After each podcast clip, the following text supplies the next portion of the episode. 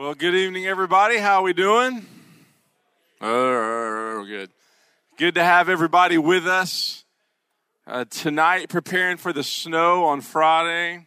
Here we go. So, hey, we're glad you're here. Hey, I want to kick us off by a word of prayer, and then we're going to jump right into the night. Okay, let's pray. Lord, thank you for each one of these men that are here. Thank you that we get to come and spend some time together. I'm so encouraged by so many of these guys that we've seen week in and week out, and to hear the talk around the tables. Lord, thank you. Thank you that there are men who um, are stepping up and desiring more from you, Lord, and to learn more about you, to find other godly community uh, around them. Thank you, uh, Lord, for this time. We pray that all that we say tonight would be pleasing to you and that would help us draw closer to you. Lord, we love you. In Jesus' name, amen. Amen. Well, tonight we're going to uh, kind of continue the conversation. We kind of flipped things. If you've if you've kind of been paying attention, every two weeks we talk about something new, and we talk about it, and we give y'all time to talk about it at your tables. And last week, if you were here, you got to hear from Ben Taylor and a couple of our guys, um, some that are in this room, that were involved in missions as part of being involved in a church and you heard about uh, how you can get involved. You can pray, you can give, you can go. That's kind of how we based it on. But it was this whole idea of the importance of you engaging in the local church, and one of those ways was missions. So we're actually going to draw back from that, to, uh, from that focused view of missions.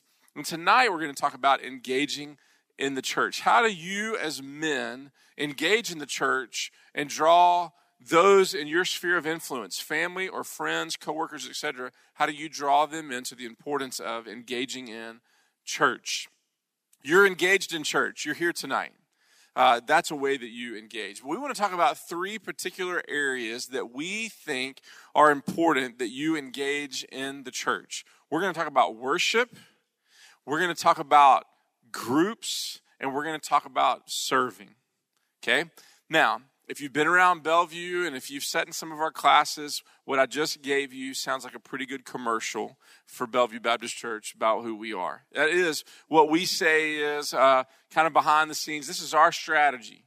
This is what we think we are drawing people, we, that we think the Lord is calling us to draw people into is to worship, to be part of a group, and to serve in some capacity. But I don't want you to take tonight just as our way of shaming you into doing these things or just letting you know more about who we are as a church. I want you to think about these because we these really fit whether it's Bellevue or any other church. These fit. You need to be involved in worship. You need to have a community that you're connected to in a group, and you need to be serving in some capacity. I became a Christian when I was in ninth grade.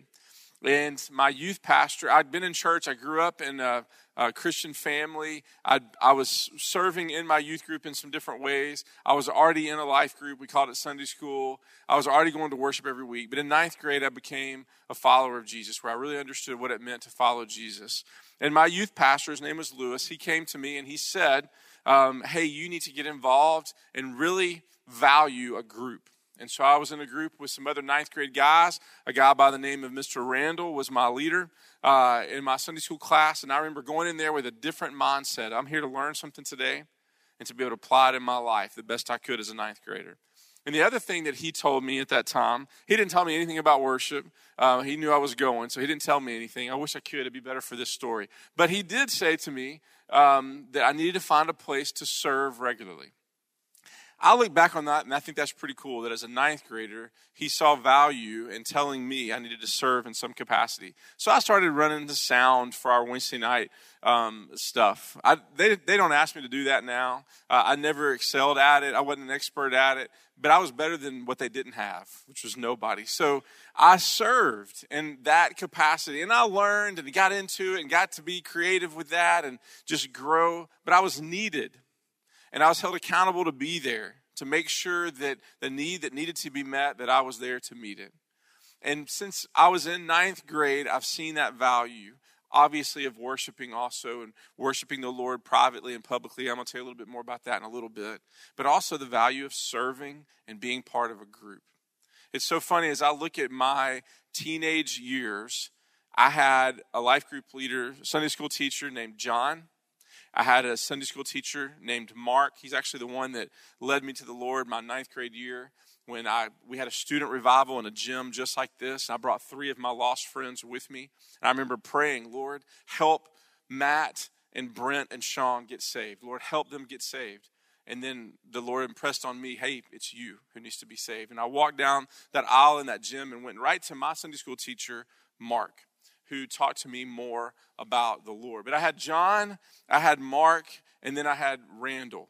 Um, which didn't fit the whole disciple names model. But those are the people that, that invested in me and really helped me see the importance of a group for me at that time of guys that I could do life with, that could hold me accountable. You're going to hear about these three things tonight worship, groups, and serving. So, this is what I want you to do. I want you to take some time around your table for just a few minutes. And I want you to just, let's go ahead and get transparent with one another. When you think about worshiping, worshiping the Lord corporately, that means with other people and in public way. When you think about worshiping the Lord, when you think about being in a group and all that comes with that, and when you think about serving in some capacity, which one of these, this is going to be on the screen for you, I think, which one of these three is uh, hardest for you? Hardest for you to do. If you're just being honest, which one of these is just hardest for you to do? Hey, I'm selfish. I don't really want to serve others. I want to be served. Maybe that's your answer. But which one of these is hardest for you? Talk about that around your table, and then we're going to jump into worship. All right, we're going to keep moving forward here. We're not going to throw the mic around tonight. Uh, maybe next week we'll be back, or two weeks from now we'll be back to that. But I hope you've spent some time just talking about that around your, your tables because some of these are hard. I want to talk to you just a little bit, if I can, about what it means to worship the Lord. And uh, two things that I want you to understand as we talk about this there is a personal worship, and then there is a corporate worship that we're talking about. It says in John chapter 4, uh, and this is just a, a, a prime verse about worship, but it says in John chapter 4, verse 23, but a time is coming and is in fact now here when the true worshipers will worship the Father in spirit and in truth. This is the kind of worshipers that the Father seeks. Now, it goes on at the end of this passage. I don't think it's on the screens, but it goes on. I think it's very interesting to talk about that worship um, and, and a true believer will take care of widows and orphans in their times of need. So even our worship turns into a time of service to others. But that's what it says when it comes to worship. It also says in Matthew chapter 4, it's written, You shall worship the Lord your God and serve him only. So we see that there is a biblical mandate for worshiping. And what, what is worship? It is putting the highest value on something. It's what we put our highest value on. So when we talk about worship, we're talking about worshiping the Lord. We worship Him in spirit and truth, and we worship Him and serve Him only. So, like I already said, God calls each of us to worship Him, and He calls us to worship Him corporately and personally. Let's talk about what it talk what it looks like to worship Him corporately first. I'm going to run through these pretty quickly because you're smart guys. But let's just talk very practically. What does it look like to worship the Lord corporately with other believers? This way, it, through music. That's one of the ways that we worship the Lord is through music. We see right here in Ephesians 5. It says, speaking to one another in psalms and hymns and spiritual songs, singing and making melody with your heart to the Lord, always giving thanks for all things in the name of our Lord Jesus Christ to God, even the Father. We worship the Lord through song. And I I think that it's important that we say that out loud as a group of men because we get a bad rap that we don't like to sing. Sometimes it's just because it's too high or it's it's too hard to learn or something like that. But we get a bad rap. A lot of us, a lot of you like to sing for sure. But we worship the Lord through our song. And I want to encourage you if you're a dad or a granddad in this room, one of the ways there's many, but one of the ways that you show your children or your grandchildren that you're engaged in corporate worship is you sing. I know for me, I, I, think I sit somewhere different just about every week just because of other things that are going on. And I found myself this last week sitting on the very back row. I jumped in from the missions expo that was out there and just sat on the very back row. And it's a different world back there. there's not a lot of singing. There's not as much singing going on back there sometimes as there was up front. But I also found myself sitting in places where it's just the people are just singing with all their heart. I encourage you, one of the ways that you worship the Lord is not by how good your voice is, but that you sing, that you worship uh, through music. The second thing is this you worship uh, through God's word. You worship through God's word. You know this. You're part of a church that when we talk about corporate worship, it's going to be centered on what does the word of God have to say. You want to make sure that you're putting yourself and those around you in an environment where they're hearing from the word of God. This is what it says uh, in 1 Timothy 4. It says, Until I come, this is Paul talking. Until I come, give attention to the public reading of Scripture, to exhortation, and to teaching. He's telling them, hey, while I'm away and while you're getting together as a body of believers, a church, you make sure that you're putting the attention on the Word of God. We worship God through um, the worship of His Word. And then the last thing is this we worship through giving. We worship through giving. Um, and uh, y'all know this, uh, but we worship Him through how we give back to Him for what He has done for us. We know this to be tithing. Uh, and this isn't a message on tithing, but that is one of the ways that we worship the Lord. This is what it says in Philippians 4. Again, Paul's talking. He says, I've received full payment and more. I'm well supplied, having received from Epaphroditus the gifts you sent a fragrant offering, a, a sacrifice acceptable and pleasing to God. He is, he is saying, You got together you pulled your resources and you supplied all that was needed for the work of the ministry to be done. I'm well supplied. I have all that I need. You worship the Lord through your giving. Once again, I'm not here to lay down anything for you other than to remind you don't look at your giving, your tithing, as just a sacrifice from you. Look at it as an opportunity that you have to give back and to obey, but to give back for all the Lord has done for you. Worship him in this way and see what blessings come your way for sure. So we worship the lord through um, corporate worship together but also we worship him personally right? We're talking about you being engaged in the church. We just talked about that in the terms of the corporate worship time together. But even what you do personally in your worship affects what you do corporately in your worship. So let's talk just a few elements when it comes to your personal worship of the Lord. First of all, we worship the Lord personally through prayer. Through prayer. If we really believe that the Lord is all that the Bible says that He is, then we pray to him expecting that we're going to get a word from him and that what he says he will do in his word and what he confirms through our prayer and time of listening to him that he will actually do. I love this quote from Martin Luther. It says, To be a Christian without prayer is no more possible than to be alive without breathing. If you are a follower of Christ, and you're going to worship the Lord, then you are going to spend time in prayer to Him. I encourage you, worship Him through prayer. And then the second thing is this we worship Him through Bible study. I'm not going to harp on this one a long time because Bible study uh, it also comes in the group aspect that you're going to hear a little bit about. But we worship Him personally through Bible study. This is what it says in Acts chapter 17. It says, Now these were more noble minded than those in Thessalonica, Thessa, Thessalonica. I'll get it there. For they received the word with great eagerness. Look at this next phrase examining the scriptures daily to see whether these things were so. We are called as believers to be in the Word of God, to examine the Scriptures, and we worship Him by studying the Word of God personally. I've, I've told this story so many times, but uh, there I will just share it very quickly. Um, we we have uh, all, one of our ministers is always available um, throughout every day, all day, to answer the phone uh, for somebody that has um, a crisis or has a question that they really need to get answered.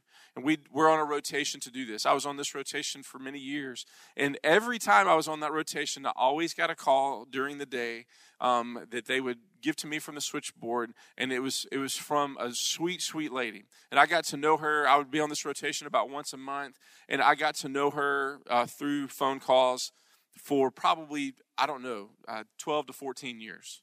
And it was always the same thing. It was always a scripture that she had a question about.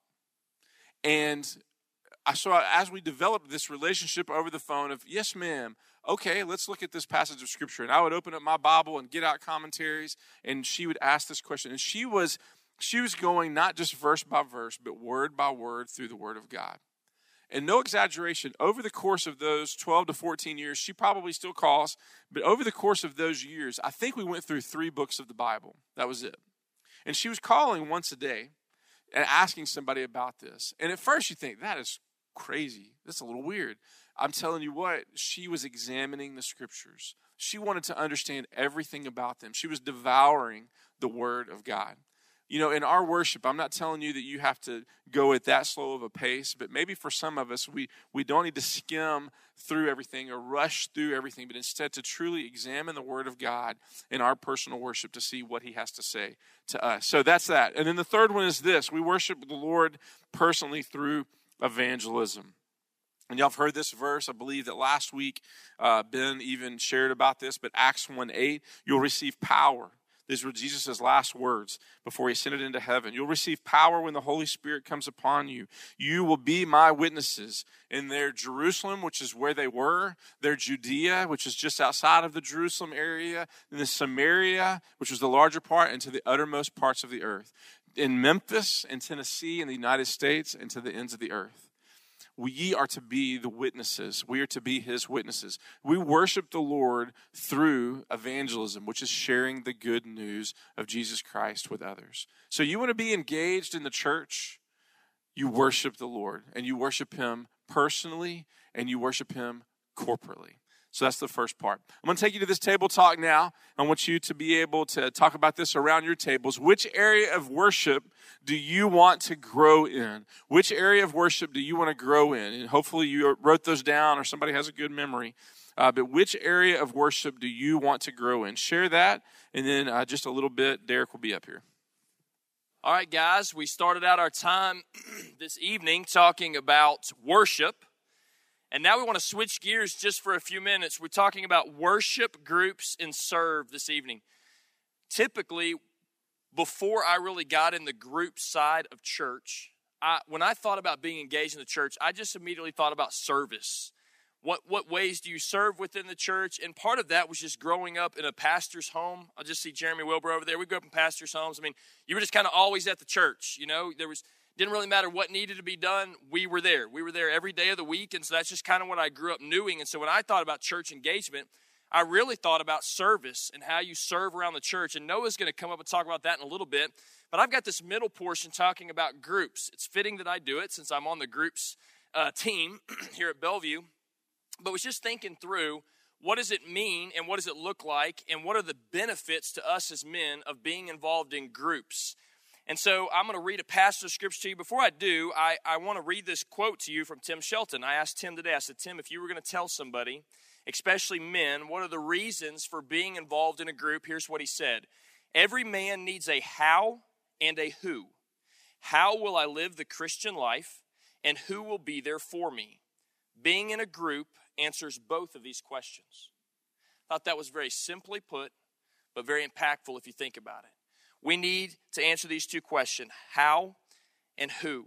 How will I live the Christian life, and who will be there for me? So, when we think about groups, I want us to look at Acts chapter 2. Acts chapter 2. And I can't remember what I'm putting on the screen. Is it starting in verse 41, Tony, or is it 42? Starting in verse 41, perfect. Listen to what it says right here. It says, So those who accepted his message were baptized, and that day about 3,000 people were added to them. Now, just stop right there for just a minute. I, I want us to just make sure that we grab hold of what's actually happened at Pentecost. Peter stood up. He's preached, in my opinion, probably the second greatest sermon preached, right? Because no one's going to top the, the, the, Sermon on the Mount that Jesus preached, or probably any of the sermons Jesus preached. So this is probably from the second person, Peter, the greatest sermon ever preached other than Jesus, because 3,000, over 3,000 people got saved. I just, I can't imagine. You've been here at church when all of a sudden 20, 30 people walk forward and you just, it, it's, it's as if you just feel the Spirit of the Lord in that place. You see people go forward. You see people getting saved. You see, you see people surrendering to the ministry. You see people wanting to get baptized. And it's a hallelujah moment. I can't really wrap my mind around what it would have been like to be there on this day. And so the question is, what, what do we do with 3,000? Because really, there was no church staff here.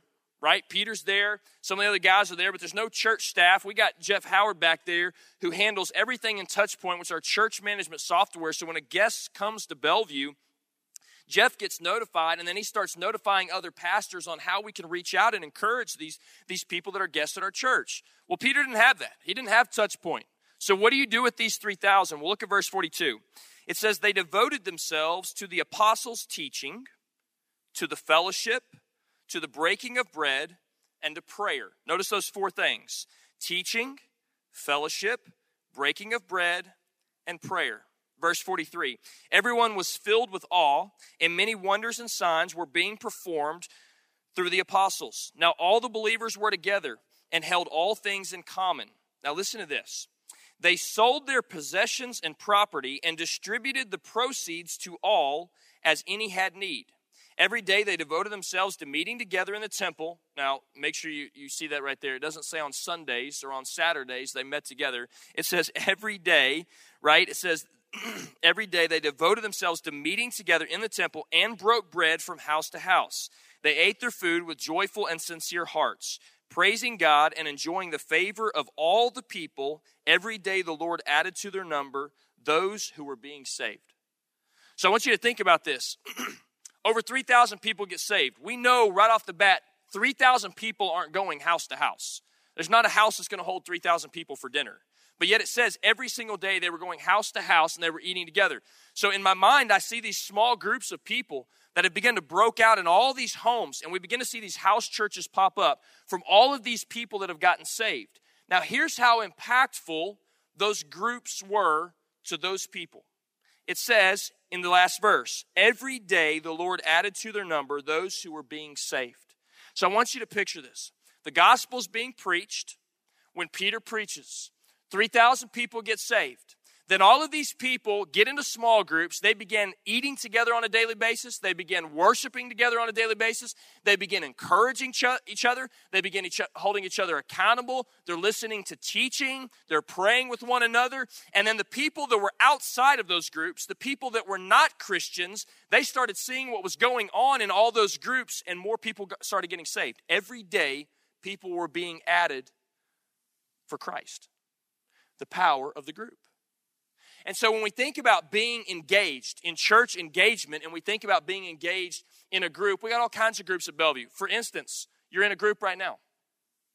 You're sitting around a table, you're listening to a little bit of teaching, then you're talking and discussing around your table, you're praying together throughout the different weeks. And so you're meeting some, you're eating a little candy, so I guess we're doing all those things, right? We're hitting all of them just a little bit. Okay, we need to get a meal up in here, but at least we got a little bit of candy. And so we're meeting some of those things. So this is a group. However, Bellevue Men will end in just a few weeks. And then we'll have Fight for Your Family. It'll be six weeks of Fight for Your Family on Wednesday nights. And I would encourage you, we're going to tell you more information on that as it goes. But I would encourage you to find a place that you're going to go for those six weeks where you can be taught and learn and fellowship with other believers. But what happens after that? Now, a lot of you are in life groups. You're in a men's life group, which Jeff Howard is over those men's life groups. If you're in one of those, praise the Lord. If you're not and you want to get involved, please see Jeff right at, at the end of this because I believe we need to be in a group. Some of you are in a married group, and you, you may be in married 50s under Tim or married 30s and 40s under me. Some of you may be in married 20s with Colin. Some of you may be in a life group in our young adult ministry. Some of you may be in a life group in our college ministry.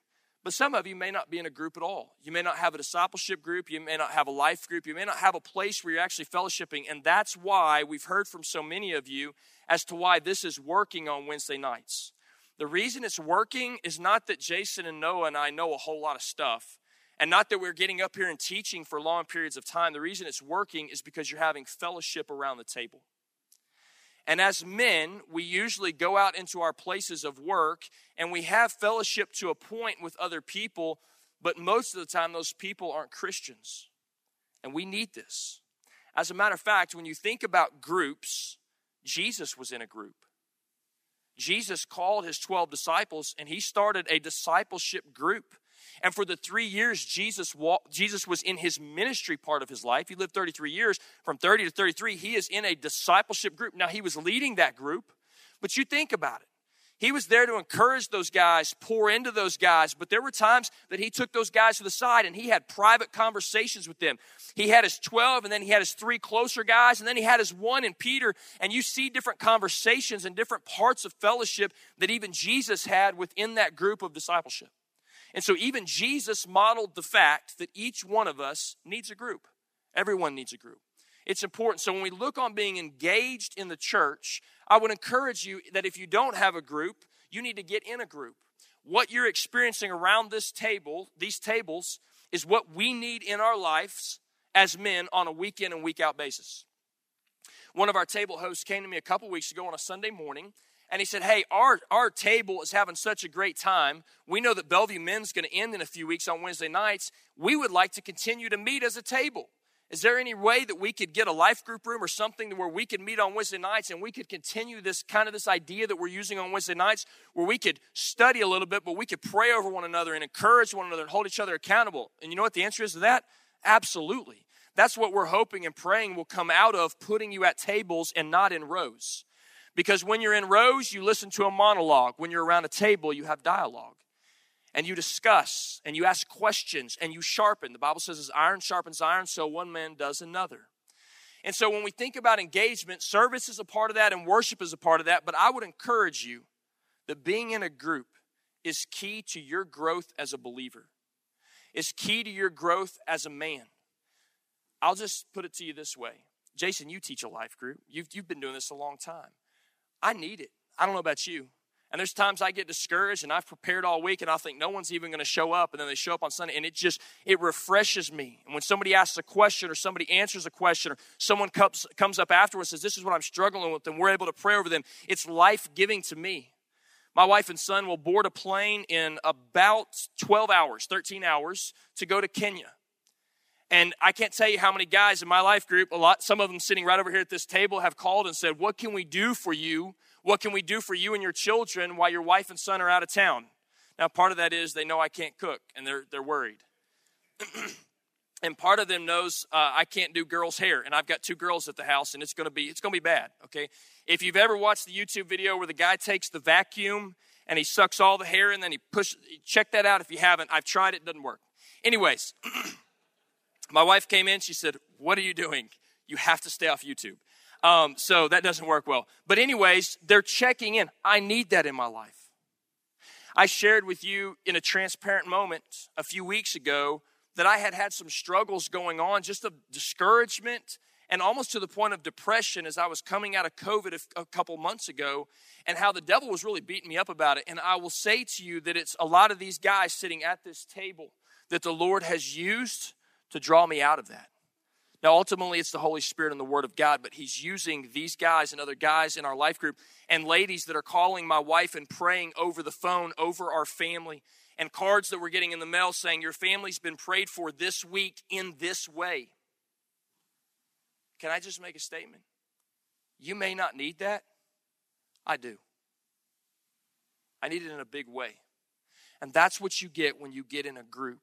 And so I believe when, when we look here in Acts and we see these churches begin to pop up, these small groups begin to pop up in all these houses, that's what Bellevue wants to provide for you. Not to have more numbers, not so we can put a number up there and say we got this many people in, in life groups or this many people in discipleship groups, but that we could actually live out the Great Commission. How do we do that? To go into all the world and share the gospel, baptizing them in the name of the Father, Son, and Holy Spirit. But how do we get encouraged to do that? Because when we're out there in the world, no one else is encouraging us to do that. We get encouraged to do that when we're sitting around a table or we're in a life group room or we're meeting some guys down at IHOP in our discipleship group and they're saying, Man, I'm struggling with the same thing. Let's pray for one another. Let's hold each other accountable. Let's encourage one another. We need that. We need to be encouraged. We live in a world that's not doing that. So, where can you find that? You can find that in a group. And if you don't have a group, I would encourage you to get involved in a group and get involved in a group quickly, okay? All right, now here's what we're going to do. A bit of table discussion, but not really. You've got a piece of paper on your on your table. I want you to pull this out, and at the top of it says spiritual gifts assessment. There's 21 questions. You answer them between one and four. One never, two rarely, three often, and four always. It'll take you a few moments to do that. And then at the bottom, you're going to add those, you're going to put those scores in down there, and you're going to see which one of these seven spiritual gifts God has gifted you in. You say, why are we doing this? Well, a lot of times when we talk about serving, and I'm not going to steal any of Noah's thunder, but a lot of times people don't serve because they don't think there's a place they can serve. But this is what I would say to you. If you've given your life to Jesus, he has given you a spiritual gift, at least one of them. We read about it in 1 Peter chapter 4. He's given you a spiritual gift. So find out what that spiritual gift is, and then find a place here at Bellevue that you can utilize that spiritual gift to live out what God's blessed you in. So take a few moments around your table, fill these out, and then share with the guys what your top score is on that assessment. You got just a few minutes to do that, and then Noah will come up and talk about serving. All right, we're going to go ahead and continue. If you are not done, feel free to go ahead and continue while I'm talking. Uh, we're going to talk this third section about what it means to serve in the church. Jason did a great job talking about the importance of worship and what that means and what that looks like in our life you know, then we need to get in a group. But then, really, the third thing we say at Bellevue that we really need to get involved in if you're going to grow and walk with the Lord is to be able to serve. Uh, one of my favorite verses in the in the Bible about serving is this Galatians 5:13 that says this, "For you were called to be free, brothers and sisters. Only do not use this freedom as an opportunity for the flesh, but serve one another through love." Who here has read the book Pilgrim's Progress at some point? So we, uh, I, I, just got a, a book uh, the other day called Little Pilgrim's Progress. It's a retelling of the story written for uh, very young children, and it's a really uh, fun thing for us to read at night with my kids. And as we were reading it just uh, last night, really, we were walking through it, and and the the main character Christian says something along the lines of, "I know I want to go. I want to go to the celestial city." But the weight on my back is just too heavy. The burden is too heavy. I, it makes me so tired. And ultimately, I got I was thinking about that that burden that we have when we're not following the Lord, that burden that we have before we come to know the Lord, that the Lord lifts that burden from us. I know for me, I was saved at a young age. I was six years old when I was saved. And so I have very little memory of any kind of burden that I had prior to my salvation. But we understand that before we were saved, we were in chains. We, were, we, we had a burden on our back. We were not able to be free. But the Bible says that when we're saved, that God has removed the burden from us. He has removed us from captivity and given us freedom. And, and Paul is saying here, hey, you have been made free. Do not use that freedom that you have in order just to serve yourself and to seek after your own things. Use the freedom that you have. Use the lack of burden on your back to serve other people. And the greatest example we have of that comes from Jesus himself. He said this in Mark 10 42 and following, Jesus called them over and he said to them, You know that those who are regarded as rulers of the Gentiles lord it over them, and those in high positions act as tyrants over them. But it's not so among you. On the contrary, whoever wants to become great among you will be your servant. And whoever wants to be first among you will be slave to all. Then for even the Son of Man did not come to be saved, to be served, but to serve and to give his life as a ransom to many. We read in Philippians 2, the Bible says that Jesus, even though he was God, he did not count equality with God as a thing to be grasped, but he humbled himself, taking the form of a servant. Jesus set the example for us of coming and serving one another. Dr. Rogers, who was our pastor here before Brother Steve, said this one time. He said, Do, do you know why we have so many flabby Christians? They come down the aisle of the church, they get baptized, and they come Sunday after Sunday, and they just sit, soak, and sour. They do not exercise. And that's really what we're going to talk about here is when we talk about serving, we're talking about exercising. Uh, Derek had you guys take that spiritual gift test. And what, what, uh, what the Lord has given you is unique to you in a lot of ways, but it is up to you to exercise the gift that the Lord has given you. Many of you are familiar with the, the 80 20 rule that essentially says 80% of the consequence is really caused by 20% of the cause. And a lot of times that's unfortunately the way it is in church as well. 20% of the people in the church end up doing 80% of the work that needs to be done. And we see that all over the place, but that's not the way God intended it. That's not the way God designed it. God designed the church for everybody to be part of the body and to contribute. Listen to what Paul said in 1 Corinthians 12 14 and following. Indeed, the body is not one part, but many.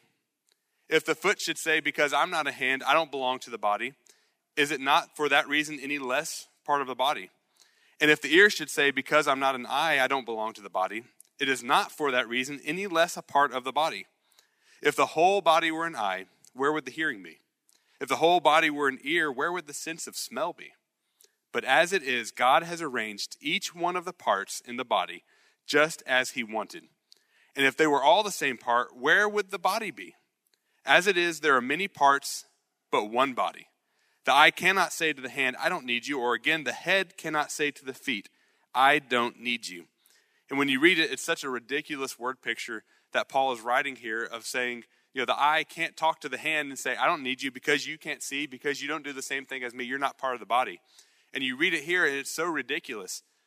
But then we apply the same thing in the body of Christ. Well, I'm not I'm not gifted in this area, so maybe maybe I can't serve. I can't teach, so maybe they don't need me. I'm not good at this. I can't do this. We make so many excuses. But God has given each one of you, if you are a follower of Jesus Christ, if you are a believer, God has given you a spiritual gift and it's your job to discover it and to utilize it. And God has put something unique inside of you, and it's going to be developing over time. You know, it, this isn't something that God just puts in you and then it never changes and you do one thing forever. It's going to be developing for your entire life, but it's available today. And the more you use it, the more it will be developed. So, at the, just a little bit ago, you guys took these tests. I'd be curious to know there are seven options there. Who here scored highest on administration? All right, so we got a very administrative table over there. Who scored highest on exhortation, on encouragement? All right. Who scored highest on giving? All right. If you could see me right after this, I have a, a need. I'd, I'd love to love to get met. Just kidding. Who who served highest on mercy? This is not mine, but it's where I need to be. Well, prophecy. We got a few of those. Service. All right. What about teaching? All right. That's awesome. If you look around the room, you see there is a variety of people. And there was every single one of these that somebody in the room, several people in the room, scored highest on. And it's ultimately your responsibility to take that and to utilize it for the kingdom of God. We have a lot of opportunities. You might say, well, well, I have this gift and I don't know what to do with it. If you want to find a way to serve, in just a few minutes when Derek gets back up, he's going to give you a very practical way that you can find an area to serve. But we have a lot of different areas. We have guest services. If you don't know Nathan Stanfield, he's standing in the back of the room by the soundboard. He oversees all of our guest services. If you can smile, well, let, let's see. Can you guys smile? Go ahead and smile at me. I see a few people that can't, but all right. Now add a wave to it. Here we go. All right. You can greet people. And if you can greet people, you can serve at the church. Uh, uh, Nathan is always looking for people to, to literally hold doors open and welcome people as they come into the church. And you say, well, that, that's not impactful. It really is, and it's a huge area of service within our church, whether it be somebody at the outside doors or somebody, whether it be at the, the worship center doors, and welcoming people when they come to the church. We also have uh, disaster relief. We have guys that go out all the time whenever there is uh, a, a, big storm, whether it be locally or regionally, and they go and they help chainsaw with chainsaws and cut down trees and clear uh, debris out of the way. If you like using tools and you like using uh, chainsaws and getting uh, outside and working with that type of stuff, that's an excellent way for you to be able to serve the church and to serve the body. We also have car care ministry. We talked about it here before. If you like working on cars, if you like uh, driving cars, if you like changing oil, if you like washing cars, anything like that, there's an opportunity for you to serve the widows and single moms of our church by reaching out to them through that community, uh, through that service, and helping with their car care.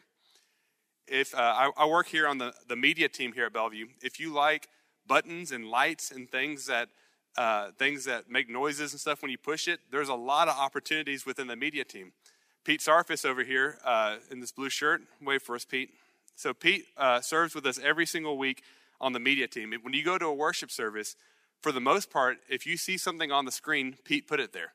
Uh, so he runs our, our big switcher in our control room, and he is a faithful volunteer, and he's there week after week. And we can't do what we do without Pete and other volunteers just like him in the room. We have several people.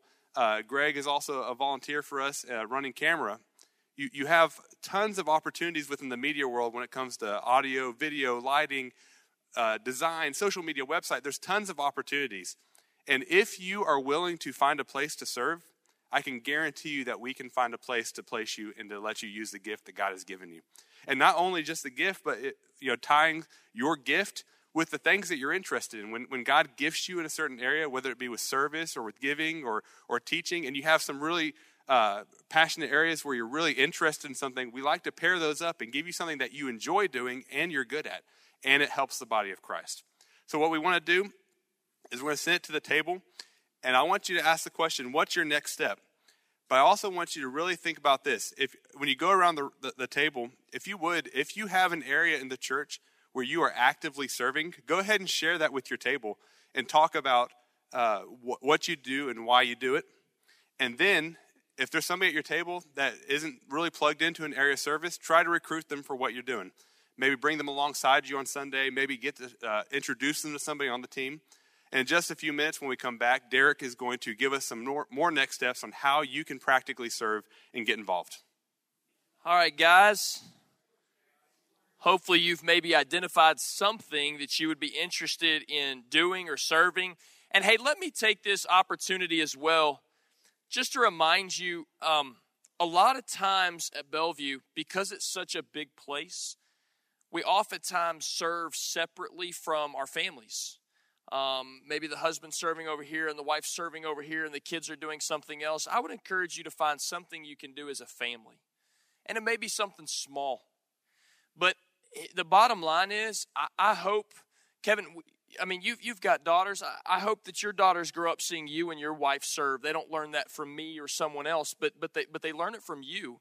God's entrusted your children to you, and, and you're the one that should be training them, and the church is here to help support that. But I'd encourage you not to always serve separately from your family. Find something, if you're married, find something you can do with your wife. You say, Well, I don't want to go work in three year olds. Well, you know what? It's about an hour and 20 minutes once a month. You can do it. I believe in you, okay? Or have her come greet with you. Or maybe she'll come change the oil in the cars out there with you. I don't know.